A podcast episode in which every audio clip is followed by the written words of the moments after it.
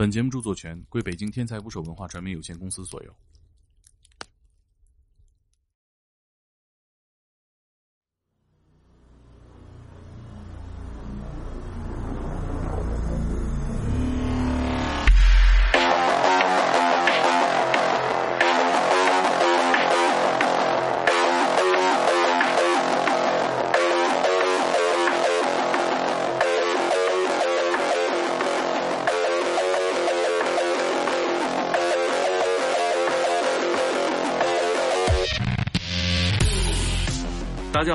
我是猛哥。你们听这个带感的音乐耳熟吗？这个是游戏《赛博朋克2077》宣传片的 BGM，也是现在一个热门的短视频配乐。基本都是那种机器人成精的视频，什么摩托车自己走了呀，锅碗瓢盆站起来了，特别科幻又特别离谱。有的时候看多了，我真感觉赛博世界的门已经向我们打开了。尤其是前几年，我看过一个物流大仓的视频。上万平的仓库只有机器人来往取货，太科幻了。今天就是双十一，这个人类史上最疯狂、最大规模的狂欢购物节，已经有十几年的历史了。我们今天的讲述者阿航来自供应链行业，他亲历了双十一的巅峰，曾经一天和团队完成了一百万单的出货。我们今天听他讲讲双十一零点，你的包裹在仓库里的遭遇，以及什么样的包裹最容易被偷呢？供应链靠的是科技还是人口奇迹？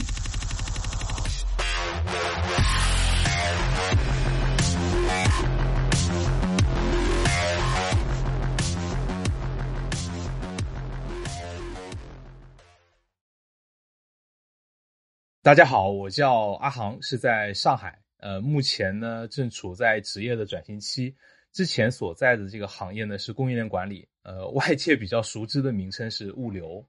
呃，那我之前工作过两家公司，那第一家呢是在呃一个行业全球排名大概前二十的港企，呃，它在全球大概五十多个国家都有，呃，总共有大概五万名左右的员工。嗯，呃，我所在的这个行业呢叫供应链行业，呃，其实是一个和大家生活息息相关的一个行业，嗯，它涵盖了呃，嗯，从商品原材料。到成品的这个存储啊、分配啊、包装啊、运输啊，这个很多细节，日常我们所能感知到的部分呢，其实蛮有限的。就大家可能比较熟知的话，就是嗯，快递呀，或者是外卖，这个其实都算是链路里面的末端，也算是中间的一环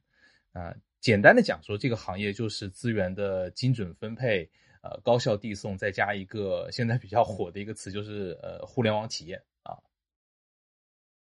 我比较长时间负责呢，其实是呃我在第一家公司的时候做的事情，那就是客户的维护、方案的设计和落地。那呃简单的说就是嗯，就是你服务好客户，客户的所有的需求，他的问题你都能帮他解决掉。因为我负责的这个板块更多的是接触到的是电子商务的客户，那其实就类似于像呃天猫国际。呃，和菜鸟网络，再和物流供应商，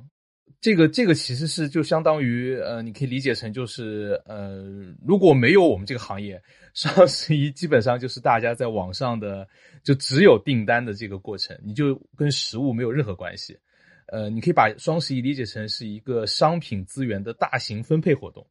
就是呃，大概一屋子人坐在一起。呃，不停的在这边产生需求之后下单，但是呢，你需要这些订单真实的商品送到手上，那它就会需要有物流的这个动作。但是呢，呃，其实这几年，呃，双十一的增长量已经在放慢了。那我经历的最大的一次，应该是在，呃，一七年的双十一。啊，那一次差不多我们的一个项目在宁波这个城市的一个双十一的电商项目，差不多总共有突破三百万单的一个规模。你可以理解，就是在一个很短的时间里面，大概呃双十一前后的时间差不多两周，因为它也包括一部分的预售订单，嗯，产生呃总共在一起的话是呃三百多万。那我们需要在一个很短的时间里面去完成这些商品的发货的动作。呃，差不多是七天以内吧，六天左右要完成。呃，最多的一天，我们应该是要操作，嗯，一百多万单的这个货物。呃，举一个比较呃呃比较具体一点的例子啊，就是因为我们做物流的嘛，所以我们对 中国的城市的规模还是有些了解。中国现在公布在案的城市差不多是六百六十多个城市吧，呃，那人口超过一百万的城市，差不多也就是一百出头，一百一十个左右。那我们一天的工作量，相当于是给一个一百万的人口的城市，每个人 做了一个包裹，就大概是这么一个规模。其实，在双十一前后的话，它的准备应该是是一个很复杂的一个系统性的工程。大概双十一的前期准备，一般是在前两个月左右开始。啊，就比如说我们是十一月十一号的活动，对吧？就是呃活动当天嘛，我们叫双十一。但是它其实呃，目前大家如果有过购物经历，应该知道双十一的活动本身就是网上的活动本身，其实在提前两周就开始了，对吧？就是十月中旬就会有铺天盖地的一些广告开始去就是做了，就是可能有一些预售活动。那对于呃这个活动的执行方啊，物流板块的这些合作伙伴来说，他们的准备会更早。啊，基本上会从当年的七月份之后，也就是六幺八活动之后的一个月开始准备，八月份左右。因为你你要协调的不仅仅是我们看到仓库里的货，你要考虑到的是这些货物，他们从它的原产地啊，有的可能是国内，那近一点的是国内，那远一点的可能是国外，他要安排它的生产周期，生产周期完了之后就是订订船、订订订仓位、飞机啊这些。呃，尤其是船吧，船的周期也是很长的，所以他要提前一个月到两个月去安排船只的这个运送的这个班次，等到了国内还要海关的报关进口，呃，因为呃人员这一块其实是一个很大的风险和不稳定的因素。呃，为什么这么说呢？因为你想，就是双十一这个周期里头要处理的订单量，其实用一个比较呃简单数字来说，就相当于是你平时日常生产的规模的呃几百倍、上千倍到上千倍。呃，像我原来在宁波有一个项目，它它是在一个园区里头，那个那个那个园区呢，差不多里头大概就是二十多栋仓库吧。呃，那二十多栋仓库里头，我在双十一的当天，就是那个周期里头，呃，差不多会使用其中的百分之六十到七十的仓库，有十三四个仓库应该都是为我这个项目所用的啊，面积差不多加起来应该是在二十万平，十五到二十万平的这么一个一个面积。简单一点讲，就是说绕着那个仓库走一圈，就差不多就是绕着那个园区走一圈，差不多得二十到到三十分钟，就是。你慢慢走，差不多这个园区走一圈要这么长时间啊！占地应该是呃一千多亩地吧，嗯。就有的时候有些问题，可能你通过电话或者是对讲机，呃呃不能马上处理的，你需要赶到现场的，那就需要你从一个仓库走到另外一个仓库，就是它单体仓库。呃，刚刚说的是十几个仓库嘛，对吧？那我们平时日常比较集中的仓库，它是呃其中的四个。这四个是属于我们叫做标准库，它单体的话差不多是每个都是在两万平米不到一点。就那那会儿我们都比较流行一个就是什么步数嘛，对吧？什么微信步数，呃，就是你这你都会带着手机嘛，那差不多平均每天是呃三万到五万步吧，就大家都在这个水平内。其实真正开始忙的话，应该是在双十一开始前的一周。啊，两周到一周啊，开始就是说，只要有呃预售开始，基本上就开始忙了。因为呃有一部分订单会根据预售开始去做一些我们叫做预包装，就你可以想象，就是每一商品进来的时候，我们看到的这个包装其实是叫做销售包装，但我们所有双十一产生的订单，它都会多一层包装，叫运输包装，对吧？就那一个个包裹。呃，那这部分呢的材料，包括里头的填充物啊，为了放这些东西，有的时候都要租一个特别特别大的空间，就你难以想象，就一天如果我有一百万个包裹出去，那我就意味着有一百万个纸箱，啊，这个这个也是一个很大的一个一个量，就是尤其是对于临时工。对于这些平时不太接触这些操作动作的人，嗯，他们，呃，他们风险蛮高的，呃，所以呢，我们基本上会呃优先让他们去做一些简单的事情，在不得已的情况下，才会让他们去做一些呃就是复杂度比较高的事情。啊，像呃像刚刚讲的说包装这个，其实是属于呃比较考验他们能力就操作熟练度的，尤其是在一些工具的使用上，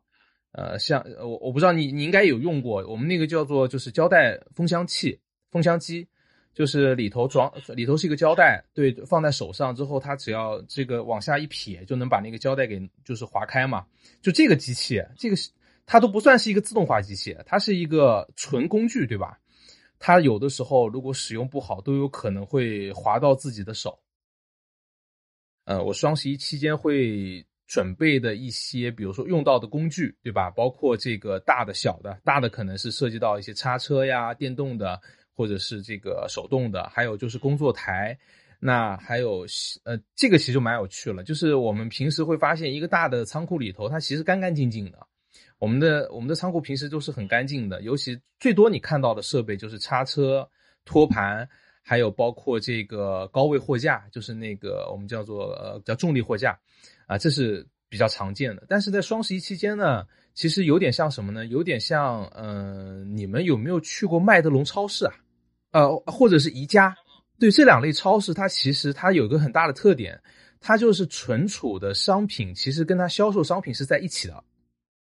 那我们的仓库里头其实也会在双十一期间会做类似的改造啊，也也也会有，就是你会发现平时会呃很空旷的这个仓库会有一大片操作区，在双十一期间会在这些区域里面摆上密密麻麻的这些操作台，而操作台呢就像乐高玩具一样。它都是可装卸的，啊，就是那种管线的那种玩具，就是中间是个接口，上下一连，之后呃左右一横着一连，它就变成了一个书桌啊，上面是摆电脑和这个扫扫描仪，呃，摄影头、摄像机，下面就是这个平板的这个工作区域，还有一块就是系统，嗯，这块呢是平时大家日常感知不到的。呃，但是呢，在双十一期间其实是特别特别重要的。为什么呢？就是，如果没有系统方面的准备，你可能双十一产生了巨量的订单，但是它无法就是推送到你的仓库，你收不到单，那就意味着就是就会出现一个情况，就是前面的店铺已经把货物卖完了，但是在仓库里头这些货物没有任何一就是产生任何订单，他连发出去都发不了啊。啊，所以，所以基本上我们在双十一之前会进行多轮的这种接口的联调压力测试。呃，双十一如果当天是一百万订单的预估，那我们压力测试可能就是一千万订单，甚至几千万订单的测试。啊，他要看看你的服务器是不是可以能够在短时间里头接住这么多订单，并且能够正常的把它落到仓库里头去完成分配啊。就你有没有发现，你现在基本上你买东西也好，或买外卖商品也好，你只需要在一个系统上面就可以完成订单交易和订单跟踪。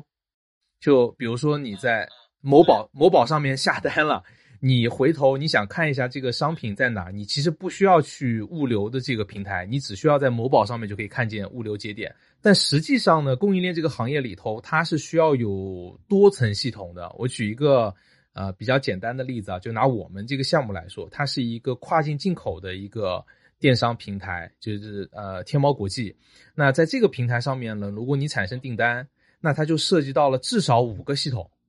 啊，至少四到五个系统的联动啊。就你的订单下完之后呢，会落在这个天猫国际所在的一个订单管理系统，就是天猫的 App 和这个管理系统、订单管理系统之间会有一层连接。订单管理系统呢，会和这个它所需要的物流服务的菜鸟网络的系统有一个连接。那菜鸟网络的系统呢，会和我们所在的这个，就是这个港口，就是我们所在的这个呃这个区域，比如说宁波这个港口，它会有一层这个电子口岸的连接。那这个港口的系统呢，会和我们的仓库，同时会和海关和商检的系统分别有连接。所以。所以你听下来会发现，就中间的每一环，它都必须要能够接得住。那其实讲到人员呢，我觉得是一个还还蛮还蛮有趣的东西。就在中国，你知道吗？就是你所有的事情，但凡在中国做，你都有都有极大可能因为规模会变成一个奇迹。呃，我们那个园区，就我们那那双十一，我印象中比较大的那次双十一，那其实整一个双十一从头到尾最最火热的时候，我们园区里头，就咱们那项目上面，差不多有将近四千个人，就。我我我我我特别有一种恍惚，你知道吗？就那个那个园区，其实原来平时是很空旷的，就几乎没人，就只有大概两到三个呃三四个企业吧，应该在里头是有日常的运营的，而且都是小范围的。那我们是在这个园区里头最大的一家运营的一家公司，那我们自己平时大概差不多也就一两百个人吧。就是两百个人左右，一百多个人，两百个人，那还好嘛，对不对？就其实你放在一个很大的场域上来看，两百个人就是也就是零零散散的，就是分配在各个仓库里头，对吧？也不多。但你突然就是两百个人增加了，就是大概二二十多倍，二十倍，就一百多个人变成了原来的二三十倍之后，就四千个人。那四千个人就是每一个班次可能就有一千多个人，就是会出现一种浩浩荡荡的感觉。就就你吃个饭，你给大家安排一次，就是食堂吃饭，可能就大家都要分批次，因为那个食堂所在的那个仓库也是临时改造的，你不可能一下子能够坐下一千个人，就吃饭也得分三个批次，所以人是人多是一个观点，呃，是是一个点，还有呢，就是嗯，怎这些人从哪里来？那其实我们平时都能感知到，就是一点，就是我们日常生活的时候，这些仓库其实离我们都蛮远的。就只要你不是住在郊区，对吧？在在北京的话，我不知道北京可能五环外吧，五环外六环算郊区吧，这个地方对吧？不是特别远的地方，你其实平时看不到仓库的，尤其是一堆一堆的仓库，对吧？我们讲物流园区，那这些人中间，呃，我们我们百分之九十八十到九十其实都是临时工，啊，就你你在大促期间的这些人，百分之八十左右都是临时工。那这些人，我们其实来路就特别多了。我们会通过各种渠道，你去当地的这个所在的这些乡镇上面去招募也好，有一些劳务公司嘛，或者甚至有的时候，我们需要到邻近的这些大一点的城市里面去招募一些类似于技校的，呃，或者是或者是大学里头的这些愿意来做实习生的这些学生啊，这些人我们也要去招。就尤其是在这个期间，在做这个事儿的不止你一家，你可能你对门那一家他就会他也需要人，那就会出现蛮多的那种就是抢人事件。这个抢人就严重到，这比较轻一点的呢，是在劳务市场上面就可能是啊，你报一个价格，他报一个价格，这种抢人，对吧？那比较严重的可能就是你你已经把人从外地用大巴拉过来了，那对手可能。对手可能会直接让这辆车进不了园区，在园区前面就设一道关卡，之后把这上面的司机叫停之后呢，他会上去，直接会跟这些人讲说：“你们去我们那儿。”呃，我们有一次啊，遇到还蛮蛮严重的一次，就是其中我们有个供应商，呃，他的人去外地招人之后呢，呃，用这个大巴拉过来，拉过来的时候呢，在园区就遇到了。有竞争对手，他们也在招人，那他们也是属于招不到，很急，他就直接拦停了车。拦停了车之后呢，呃，就上去直接以这个用工方的名义去收取了这些从我们招来的人的身份证。他自己会讲说啊，我以为是我们自己的人，但实际上他很清楚，对吧？因为你想说这车上过来的这个。陪同的人、管理人员，你不是你的人，这个车备案的车牌也不是你团队的人，那你上去之后收这些东西，你为什么呢？其实有，你可以理解成就是当你是一个务工者，你你很重要的材料在别人手上的时候，而你对于你来说，你去 A 公司工作和去 B 公司工作，你都是做临时工，你觉得你会说你会很坚持说啊，我是为了 A 公司来的吗？其实他们就没有那么的，没有那么的坚定，因为这些临时工，你跟他们之间的合作是很，是很临时的嘛，也没有什么强有力的法律的这种保障，因为还没有签约嘛，没有到现场。那所以这些人就会直接被要挟啊，就会整辆车就会开到 别人的仓库里，就就你会你会去上演什么？就是上演这个营救行动。那我我觉得这个其实就是考虑到我们对于突发情况的一种解决能力，因为，呃，首先格局往大了一点讲啊，就是大家其实都是这个行业的，嗯，你你总是希望朋友多一点，敌人少一点，所以呢，我我们也是相互会给台阶的嘛。就我们的理解就是，你之所以做出这样的行为，不是因为你人本身的恶劣，而是这个情况对于你来说太紧急，你不得已做出这样的选择。那我们就会相当于就是呃，就相当因为就相当于我卖你个面子吧，你要招不到人，我帮你招，但是你你告诉我啊，就是但是你别去抢我的人啊，我可以去帮你去招，帮你缓解一部分人力，比如说我从我的人里头匀一部分给到你，当然这里头也涉及到一些就是呃商业商业上的往来嘛，对吧？就比如说啊，你招不到人，那我可以按照就是我让我的劳务方给你去招人，但你只要把钱到位了，那其他事情都好解决啊，就是这样啊，所以没有必要，没有必要去说为了这个事儿跟对方去扯皮，或者是这种就是闹得不可开交。因为往后了，在咱们行业里头，其实像用车堵门啊，甚至会偷东西啊、破坏啊，还有的时候会有一些使绊子这些事儿，太多太多了。这个行业的竞争其实是蛮蛮 low 的，就是 让人会觉得你想象不到的很多事情。就是我们遇到比较多的，就是有一些临时工，呃，因为他们自己本身过来，其实，嗯，他们的工作时间其实强度是蛮大的，但是他们的收入其实不高嘛。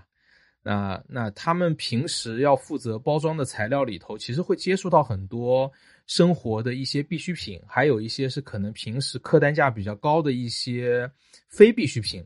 啊，就比如说我们的平台也会卖一些轻奢品。啊，那轻奢的商品里头就包括一些衣服啊、包包，还有一些就是货单货值比较高的一些电子消费品。那我们平常比较用到多的，比如说蓝牙耳机啊，或者是什么呃这种呃音乐播放器啊，啊，还有的可能会涉及到一些嗯平时看到比较小，但是嗯但是价值也比较高的，比如说我们看到的呃这种避孕套啊、保健品啊，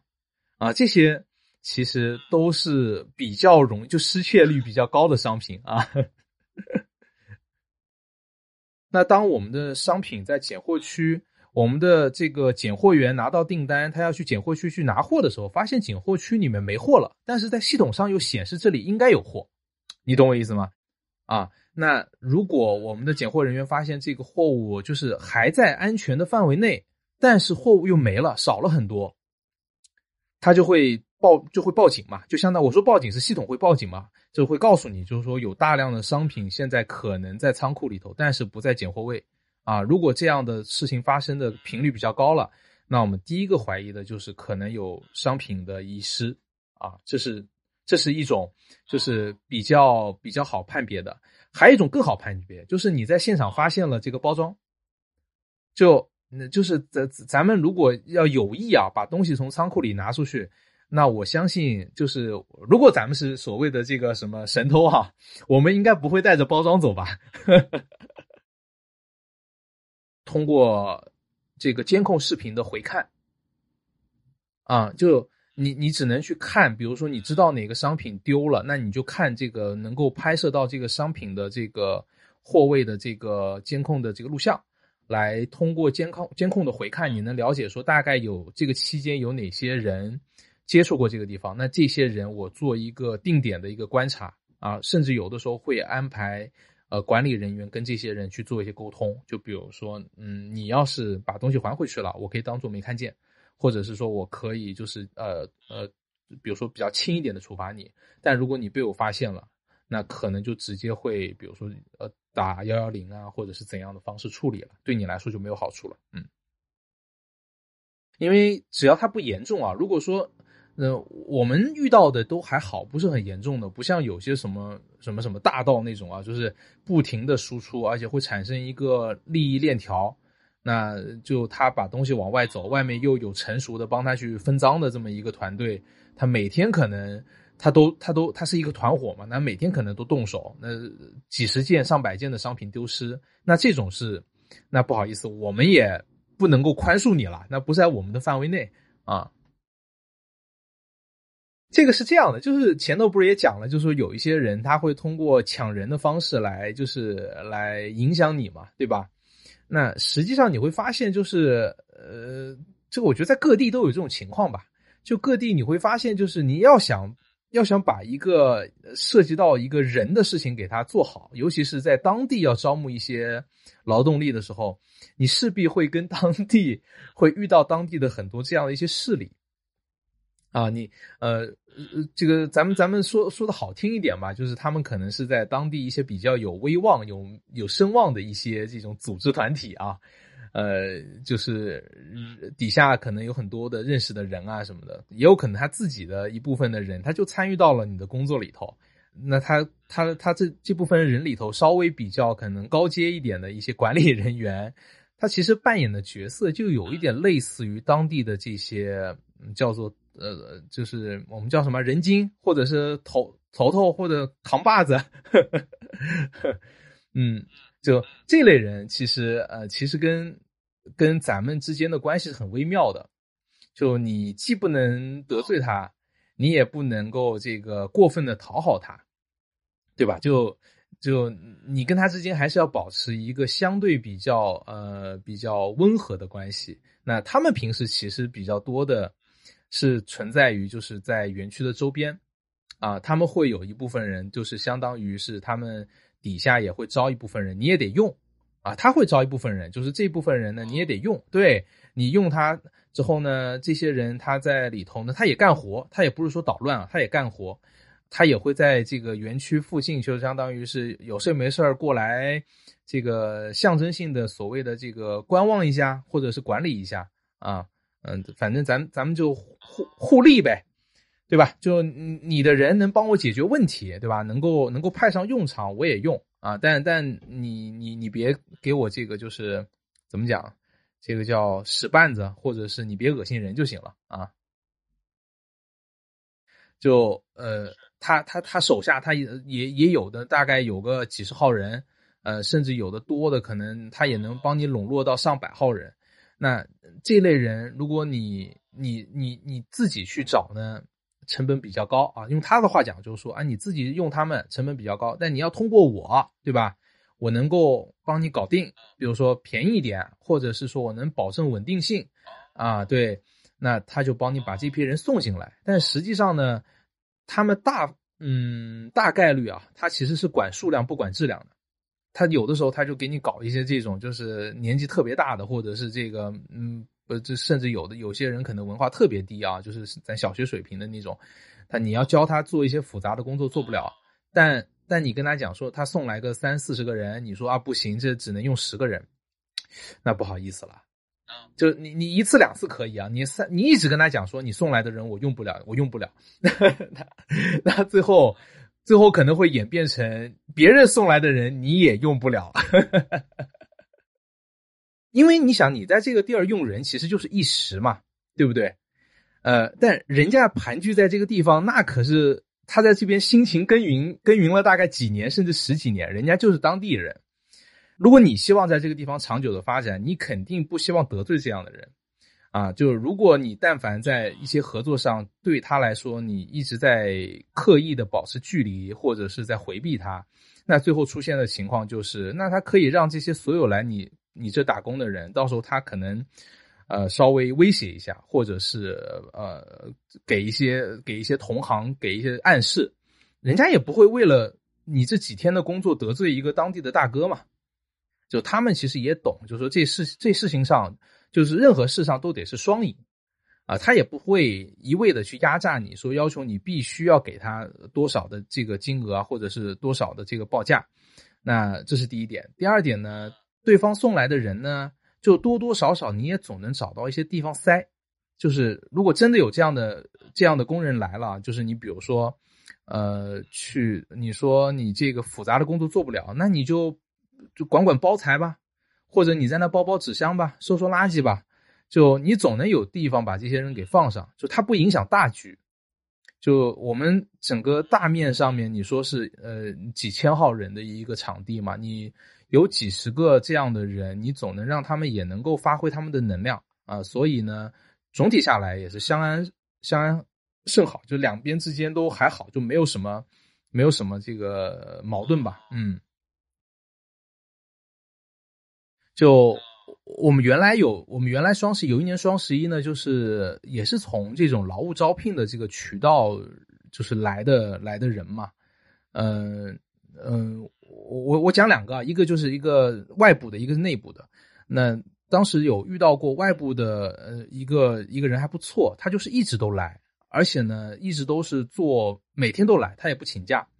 那呃，而且每次来的时候呢，他也都是特别努力，不仅自己。自己能做好，他也可以去给身边的人去做一些分享和教导吧，就是相当于指导吧，啊，解答。就尤其是在一些复杂操作的时候，啊，我们这个整个链路上比较难的其实是三个工种，一个工种呢是这个呃拣货的，就是你要去找到对应的货物之后呢，要把它找出来；还有一个工种呢是这个做这个呃库存管理的，就是相当于你要去巡巡库。还有一个呢是做做包装的，就是操作起来可能比较难一点。那他呢，其实这三个工种他都能做，而且都学会了。呃，最后呢是怎么一个情况呢？就最后他留下来了。就就你其实能想象，就是说我们在这样的大型的活动中间，能够有把表现不错的人从中去看出来，而且留下来，从一个临时工变成一个。这个劳务派遣的这个工人，而且最后还在现场去当了现场的小的管理人员，呃，其实是蛮难的。尤其他自己本身其实学历也不高，他在工作过程中还学会了我们的电脑操作啊，一些复杂的操作、系统维护啊，啊，所以我觉得是蛮励志的。就是一个人在一个临时的工作上面找到了自己，呃。未来工作的一个方向，并且还能够呃付出还有收获啊，这个这对这个是这个是我印象蛮深刻的，有这么一个男生。还有一个比较深刻的呢，是我呃我的同事吧，应该算是呃我的同事里头呢有一位呢，他就相当于是这个行业里头的老兵了。呃，工作时间比较长了，大概有二十年、二十多年的时间。那他其实对于对于对于这样的老兵来说呢，其实双十一并不是特别友好啊，因为双十一的工作强度很大，而且呢，他本身又是传统的做呃做传统的物流，就合约物流出身的啊，海运出身的，啊，有做这种 B to C 的电商物流，其实是强度对他来说很大，尤其是在一个短时间里面。那我印象比较深的，他是一个对于运营。仓库运营追求特别高的人，标准特别高的人，那他会为了这个达到客户的要求，会不断的去精进和改变啊方案运营方案，又是一个特别愿意研究的人。那呃，我我我印象中有一年双十一啊，就是我们为了在现场要能够迎接那一次双十一的一个激增嘛，那一次的量是增加的比较多，是百分之两百和百分之三百这个左右的一个增长啊，两三倍的增长。那他基本上在现场，就我自己感知到的啊，就是七十二小时没有休息。这个在我们行业啊，可能很多人都觉得是很正常的事情啊。但你真的如果发现一个人七十二小时没停下来，就是连连去连去办公室眯都没有眯过，就是一直在不停的走，不停的动，不停的在现场去做优化和指导处理问题，那。我个人啊，就是这是我人生中第一次看到身边有一个人。当然那一次我也就是工作了很久啊，但我可能每天除了第一天是二十四小时啊连轴转之后，我可能接下来每天都有休息大概四个小时吧，三四个小时肯定是有的啊，就是折叠椅啊、折叠床上面稍微躺一躺。但如果有一个人真的在你身边，你发现他七十二小时不停的工作的时候，呃，我是蛮受感染的啊。嗯，嗯就这个朋友也是我现实生活中一个挺好的朋友。我印象中的第一个双十一啊，就是嗯，我印象特别深刻啊，因为呃，我自己其实是蛮期待会有一些特别大的一些变化或者是这个场景，但其实在现场是特别特别安静的。我不知道，就是你们有没有这样的感受啊？就当当你要迎来一个特殊的时间节点的时候，就比如说，比如说你十八岁成年，对吧？或者是这个大学要呃大学毕业或者怎样的那个节点的时候，你总觉得那个晚上，就那个零点到达的那一刻，你会觉得自己会发生一个呃一个变化啊，就是呃一个身体上的变化，或者是这个这个。在你脑脑海中的一个所谓的，就是有点像我们打游戏一样，就是当你达成一个里程的时候，你整个人物会叮一下那种，啊，所以我我第一次做双十一的时候呢，我也特别兴奋，也特别紧张，尤其是，呃，尤其是那那个时候的双十一跟现在可能还不一样，它的订单就真的是在双十一零点之后那一秒开始疯狂的涌入涌入你之后，你会觉得。仓库会会是热火朝天，对吧？但但我遇到了一个就是特别反常识的一个事情，就是那那天晚上双十一，就是来之前我们在现场誓师大会，就你带着几百号人啊，在不停的仓库里头，你你要去走嘛，不停的仓库要去走，走完之后呢，带着他们不停的喊口号，就给大家打鸡血，就大家什么类似于就是什么呃这个。今今天的努力是明天的什么什么什么成绩啊？什么大家会铭记这一刻啊？类似于这样，呃，但是真的等到双十一零点到达的时候，你会发现，就是整个仓库里头，整个现场奇静无比，就你一点声音都没有，你你唯一能听见的是什么？你知道吗？你唯一能听见的就是那个。呃，防盗门外面的那个那个安全器在那边发出的那个那个声响，比如说滴滴滴，就这个声音，就就还有包括可能有一些现场有些电扇的声音，还有一些就是这个打印机打字的声音，但是你听不见任何那种热火朝天的声音。呃，就这里就涉及到了一个就是物流中间的一个场景，就是订单的下发。就当天其实啊，我们我们正常人会以为，就普通人会以为，就是双十一嘛，那肯定你这边买东西，那边的人就会在疯疯狂的包装啊，在拣货呀什么的。但实际上呢，我们作为物流人呢，我们都很清楚，就是首先第一点，你得把订单接住。就这些订单虽然产生在了电商平台，但是它没有产生到我们的这个仓库管理系统里头。啊，所以呢，第一部分就是这些订单要通过刚刚我前面介绍的那个链路，要一层一层一层经过审核，而且是安全的、完整的、没有错误的落到我们的系统里头，这是第一步。所以这个期间大概呃要花几个小时时间吧。最早的时候啊，最早的时候可能大家是花几个小时时间在那边去去进监控系统，完成这个动作啊。所以说，呃，现场是特别安静的，呃，因为大家其实都在等待这个订单要成功的能够落入到我们现场的系统里头，就是当我们所有人都看到这个系统就是 receiving 都成功了，那最后你会看到你有一个界面，这个界面里面是告诉你这个波次有没有生成成功，这个波次就是前面我介绍的，就是这些订单它会根据一定的规则分派到不同的这个波次的这个池子里。那我们会设定这个池子，它更新的时候都会有一个界面，就是一个进度条，对吧？就是完成多少，完成多少，完成多少。那我们这个波次生成的这个界面呢，它也有一个这样的进度条，你可以看见你的波次，它大概的一个完成情况。你看到这个波次完成之后，那个瞬间，就意味着我们可以做下一个动作，什么呢？我们的仓库里头的系统操作员就可以把这个波次打印出来，变成一个拣货单和快递运单。你可以看到那个 那个办公室的外面排了一溜的这个拣货小组，每个小组呢都会有一个代表在这边来领取，拿一个篮子来领取这个拣货单。他拿到之后呢，他就会带领他的小组去拣货。那第一个波次完成之后，我们仓库里面我们的人就会就会你会情不自禁的喊，你就说赶紧赶紧，之后这个订单就会通过这个打印机快速的打印出来，之后有人过来马上就会写签名。拿了之后就会跑到现场，之后就是那一个瞬间啊，就是那一个瞬间，就是一个接一个，一个接一个，这些人就像带领着小分队，一下子就散了出去，瞬间你会发现这个场地上就热火朝天了，而且是一块区域感染一块区域，就是拣货的区域开始热火朝天，过不了十分钟，下一个区域就是包装的区域，就是我们类似于就是给商品包装扫描的区域，它就会热火朝天。之后那个区域热火朝天好之后呢，再过五分钟十分钟，我们楼下因为我们有一个传输带嘛，从上面会把货物以包裹的方式往下送，楼下的就是最后跟快递交接的这个区域，快递也会马上热火朝天。首先一你不能够帮系统做事儿，你也不能够去帮打印机打印，对不对？因为都是连接在一起的。你看着那个东西往外出来之后，啪完成了二十，比如说二百票作为一个这个订单。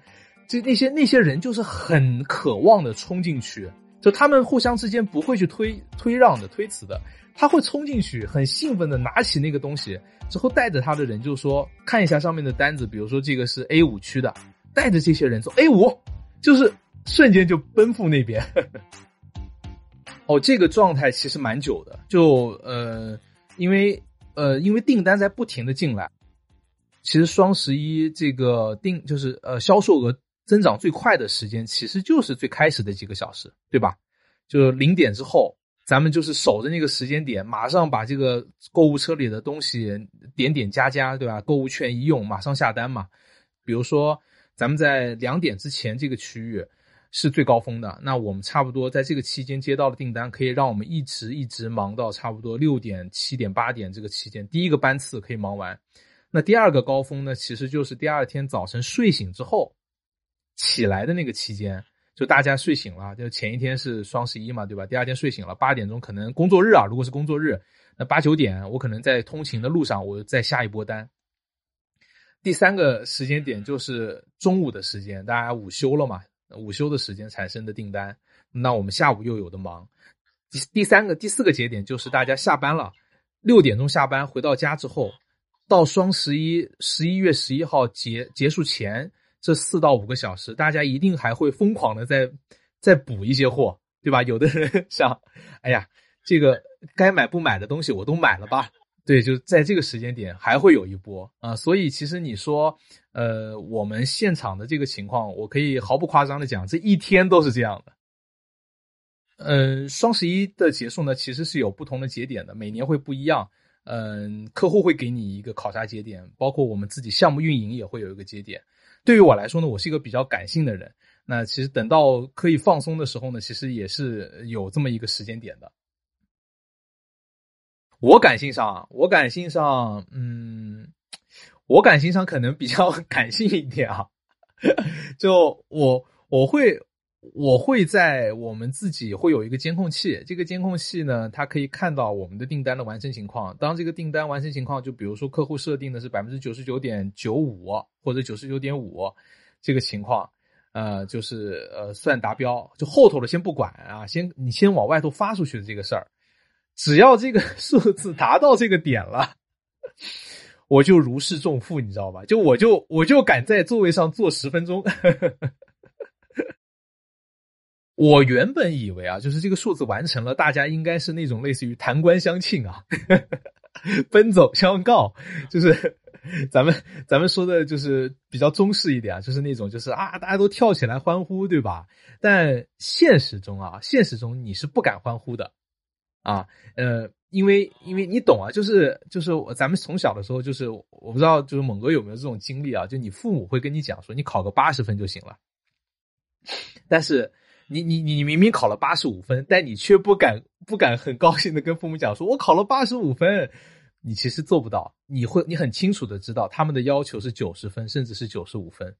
啊，那为了为了能够能够做到这一点，你一定你第一时间就是我们第一时间要做的。其实是到各个环节跟大家跟那些管理人员讲一声，就是说我们现在基本达到了，但我们自己的要求是要做到百分之九十五，甚至百分之九十九、一百啊！就大家还会就是后面那段时间其实蛮考，其实是蛮逆人性的，就有悖人性的。就你明明知道你完成了，但是你却不敢去放松，你还需要持续高压的告诉自己，呃，你要再坚持二十四小时。你要再做四十八小四十八小时啊，这样啊，大概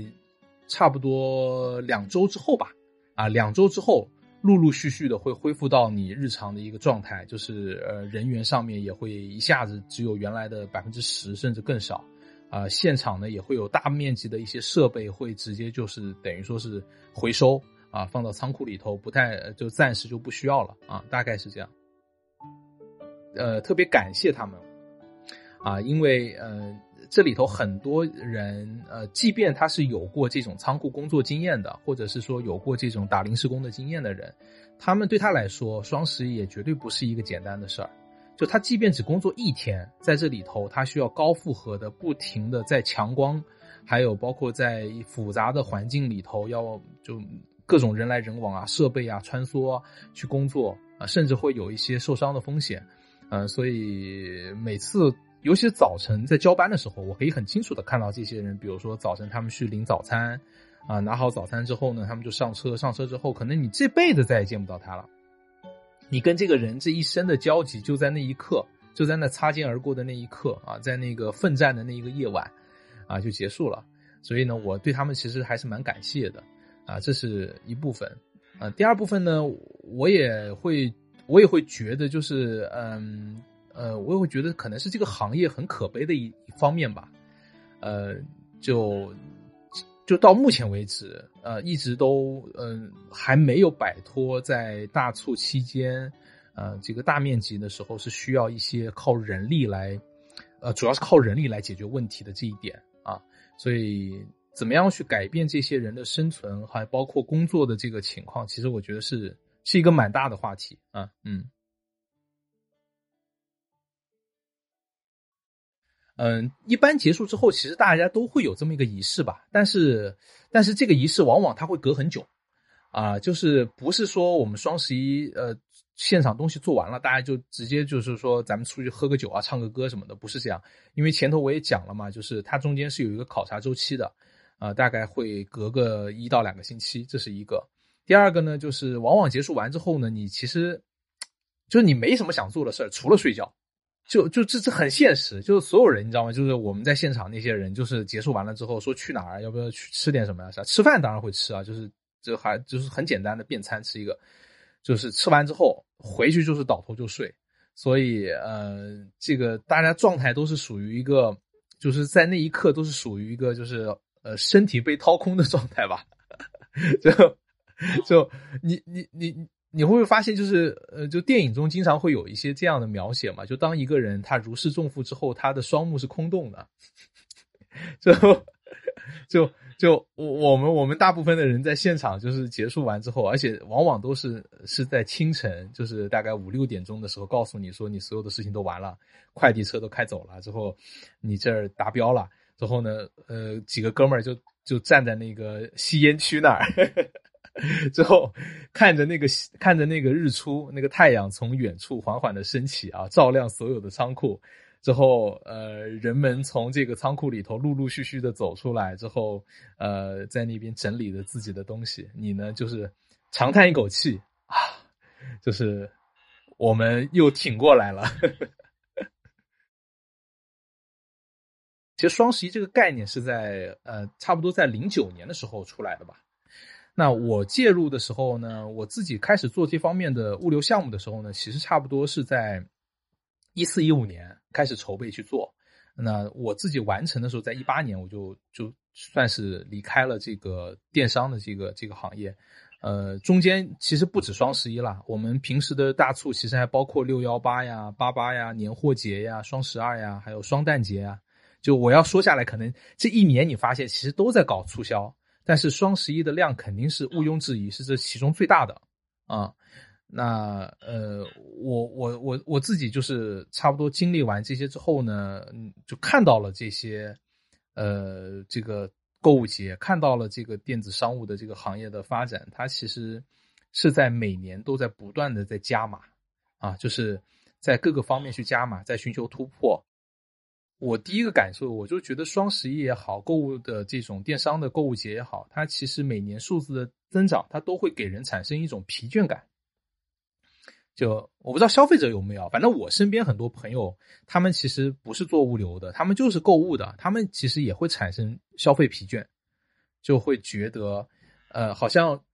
就是每一年都是换汤不换药啊，无非就是做一些游戏啊，之后让你去领一些消消费券呀，之后呢，各种大牌之间的这种呃产品的各种变了变了法儿的这种呃所谓的提价之后的促销啊，就是我涨价之后再给你搞一个折扣，让你感觉你在呃消费上有一些这种收获感、成就感，呃。所以给我营造的一种感觉，就是好像表面上其实是一群人的狂欢，但是实际上也是另一群人的灾难，打引号的灾难啊。呃，当然我我我这个不是悲观啊，就是呃，我我我个人会觉得，现在不应该单纯的把双十一作为刺激消费的一个噱头，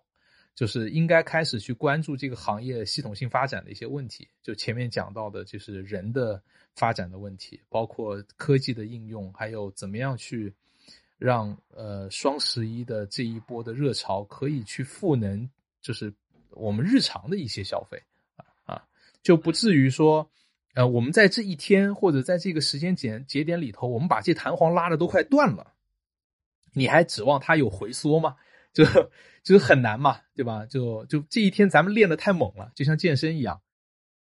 就我离开这个这个电商这个项目的时候，其实。我还是会有很多不习惯的地方，会有一点这个 PTSD，这个让我觉得好像是不是自己应该做点什么。其实我在各个大促的时候，我会睡不着觉，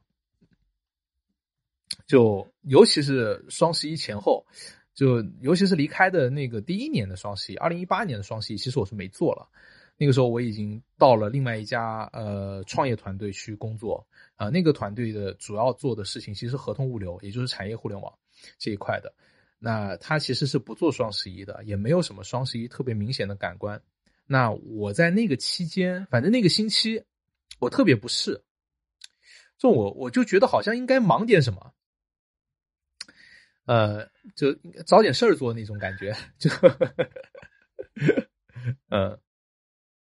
啊，就你每一年都只是追求数字的突破，其实对于我来说没有什么成就感。那嗯，我更希望说自己可以去做一些事情，这个事情也好，这个作品也好，能够留下自己的痕迹跟名字。不是有这么一句话吗？就是你你希望你自己老的时候和你孩子讲什么，吹什么牛，那你现在就去做什么。我我想象一下自己希望自己老了之后跟自己的孩子去呃讲述哪些故事。呃，我希望自己可以成为这些故事的，呃，不能说是经历者，我希望是这些故事的书写者，甚至是故事的，呃，作者。